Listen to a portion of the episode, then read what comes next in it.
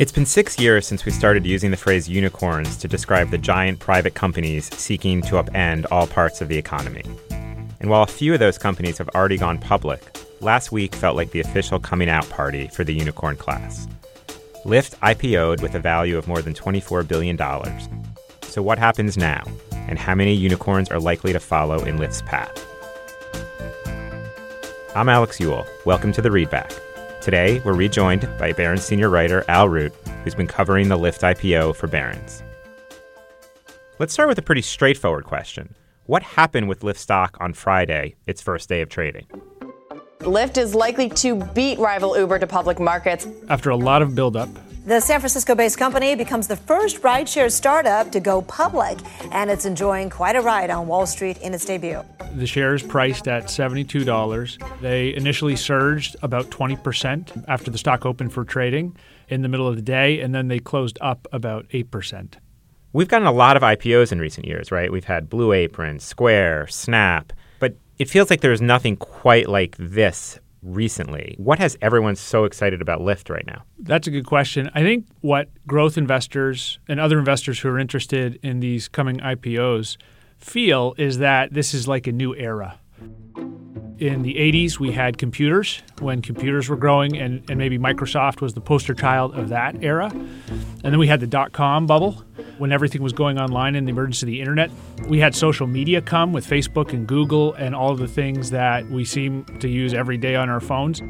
You know, between the emergence of social media companies and Lyft, it didn't feel like there was the next big thing. But this feels like it's a new thing. It's the gig economy, it's the service economy, it's the sharing economy. People think like this is the next big deal. And so if you're thinking like an investor, last Friday you had the IPO in Lyft. That's kind of like your day where you say, I see this massive market. This is a disruptive force like nothing else, and I want in on day one. Right. Before we talk more about Lyft and the IPOs, can we just step back a little bit? How does an IPO come together? When companies come public, they decide that they need money to build a factory or build out their network in the case of Uber or Lyft. And that's really all an IPO is, by the way, right? It's an opportunity for the company to raise another round of funds for their own coffers. Right. If a company is making widgets, pardon my expression. I'm an engineer by training. But if you're making widgets and you need to build a plant, you have a few opportunities for money. You can go to the bank, you can go to a venture capitalist, but eventually you're probably going to go to public markets and go to institutional investors who have our cash from our pensions and 401ks and IRAs. That's where the real billions are. Yes, there's a lot of money in public markets. And uh, you'll hire bankers and what do bankers have? They have relationships with all these institutional shareholders, and they'll put feelers out and try and figure out exactly what a new company should be priced at. And then they'll set a price, and then they'll ask, well, how many shares do you want? Institutional investing clients of ours. And then the funny thing about IPOs is the book of business or the initial order intake is always wildly oversubscribed because there's this game people tend to play that okay i'd like a thousand shares of this company oh, but it's going to be really hot, so I, I better ask for 2,000 shares. And then the banker will come back and say, well, the book is two times oversubscribed. They'll say, oh, uh, I want 4,000 shares now, okay. all hoping that you get your initial 1,000 shares. And along the way, the bankers, if there is that demand, are slightly bumping up the price at which they're going to sell this stock, right? Right. You know, one of my favorite and most famous examples uh, was Netscape, the stock that kicked off the dot com bubble. And its initial pricing was going to be $14 a share. Uh, and then just shortly before it began trading on public markets, they raised that to 28. So that's how difficult it was to price that. And then the stock in day one trading at one point was up 168%. So that's how difficult the job it is sometimes to price an IPO. With the stock jumping initially 20% and then closing the day up 8% on its first day of trading, is Lyft happy with that? Is that considered a successful IPO? I think so. I think that's a success.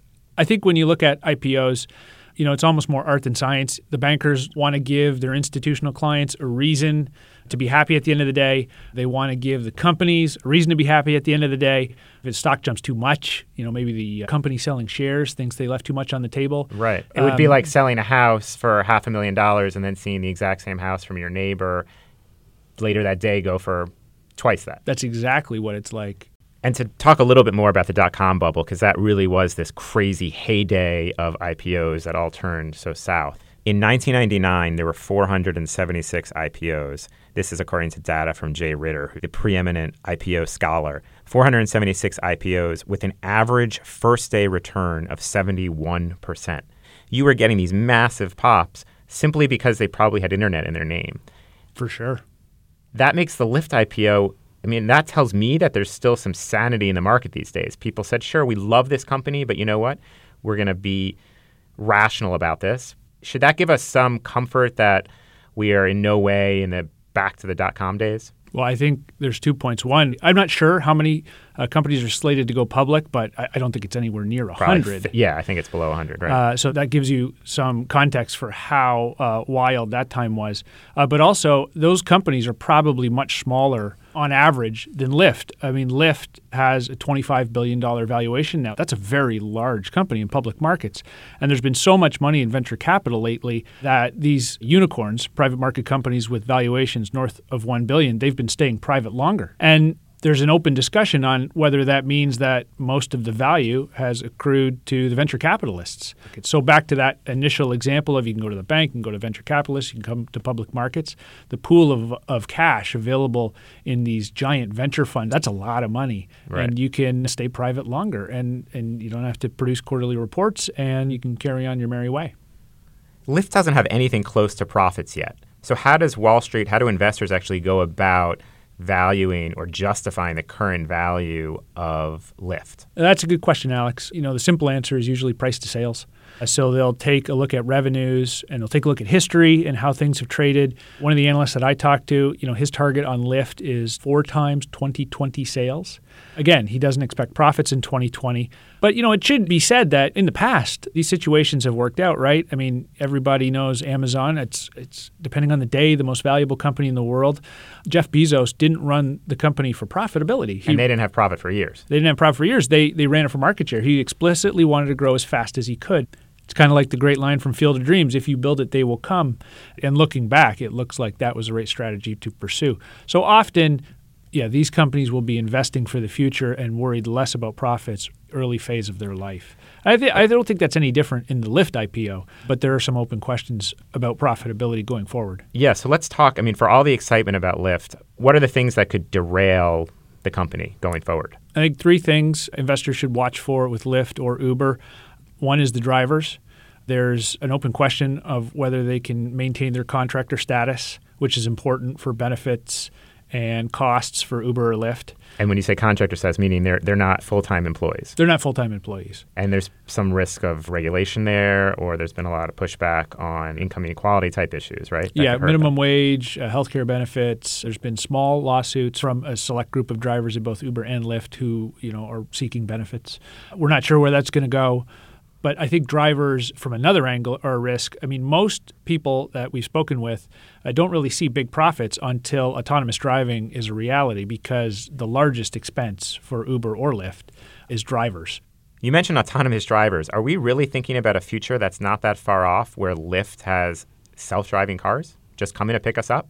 Well, it's certainly one of the big trends in automotive markets today.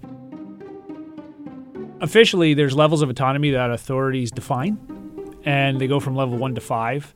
Level five is the driver does not need to be engaged at all. You could be facing the other direction, chatting with your friends, and the car will do everything, react to every situation successfully. Level four is the driver should probably still be in the front seat, but doesn't have to do anything unless there's an emergency. Mm-hmm. Level three autonomy is the driver needs to stay engaged at all times, but there's a lot that the car's doing for you. Right. We have level three autonomy right now. Okay. When I was at the auto show in January, some engineering firms were talking about, you know, we have sort of level three and a half on the driving board, but depending on how fast you think technology advances, it's two to eight years away. And that's Lyft wanting to be at that level five point, right? So they could just dispatch a car, pick you up, drop you off. You never see anyone else in the car with you. Right. Uh, and you're sitting in the back seat. Yep. You could design cars slightly differently, so it would be a little less of a barrier to sharing with people you don't know. Could be front seat, back seat setups. Mm-hmm. And if it's an electric car, there's no engine. You're effectively driving around in a little box. And if you think Lyft, you know, which today is now $25 billion, if you think this is going to be, I don't know, a $500 billion stock one day, that's only going to happen if you get to this autonomy place, right? Oh, for sure. If I channel my inner growth investor, I look and I say there are multi trillion dollars worth of cars sold every year. Uh, people spend in the US alone uh, over a trillion dollars on personal transportation every year. When this transformation is complete, Uber and Lyft are going to be X percent mm-hmm. of that. That's that's that's what they're trying to achieve. You know, on a combined basis, right now, let's say Uber and Lyft are worth 150 billion dollars. Yeah. You're saying, oh, these two companies could you know be worth half a trillion, a trillion dollars, five, ten years down the road but it's going to require some big technology advancements. Requires technology advancements, but that's how the math works, right? right you say, right, oh, right. there's trillions of dollars in this marketplace already. Uh, and then the second thing for Lyft is Uber. It's a much bigger company and it's a formidable competitor. So the question for investors is is the ocean big enough for them both to survive in, or will they end up cannibalizing their profits away? Interesting. And, and Uber will probably, we don't know exactly, but Uber will probably have their IPO in the coming months, right? Early reports said they were neck and neck. I would expect their IPO in the next few months. Yeah. Okay. So we'll know a lot more then. We'll get more on Uber's financials as well, just right. like we have on Lyft. Right. And we know basically that Uber is about four or five times the size of Lyft. Okay. And much more international, right?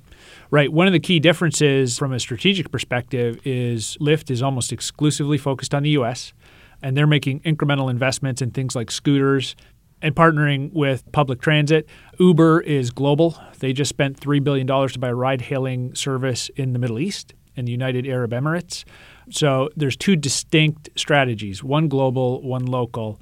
Both feel like they know what they're doing, but it's a, it's a point of difference. And it will be interesting to see how investors react to the Uber IPO because it'll be basically a real time vote on who likes whose business model better. So now that Lyft is public, probably a lot of certainly Barron's readers and a lot of podcast listeners have a big question.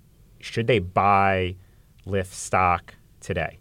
Well, I always like to say you, you are who you are. So if you're a growth investor, you probably have no problem with these valuation metrics. With some risk tolerance. Yep. And if you're a value investor, as one person told me, you have to take your heart medication when you see the valuation.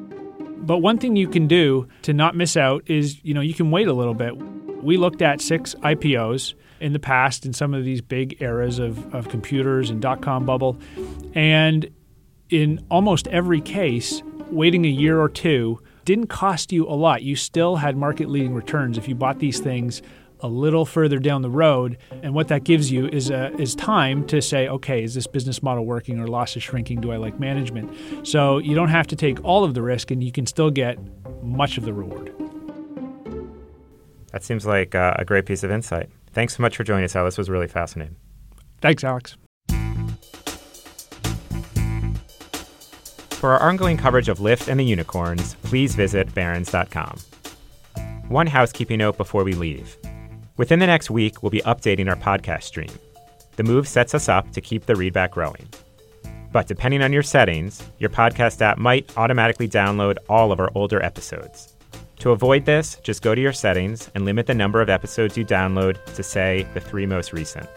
That'll keep only the new episodes coming straight to your feed. I'm Alex Eule. Thanks for listening. The Readback is produced by Mette Lützhøft. We'll be back next week.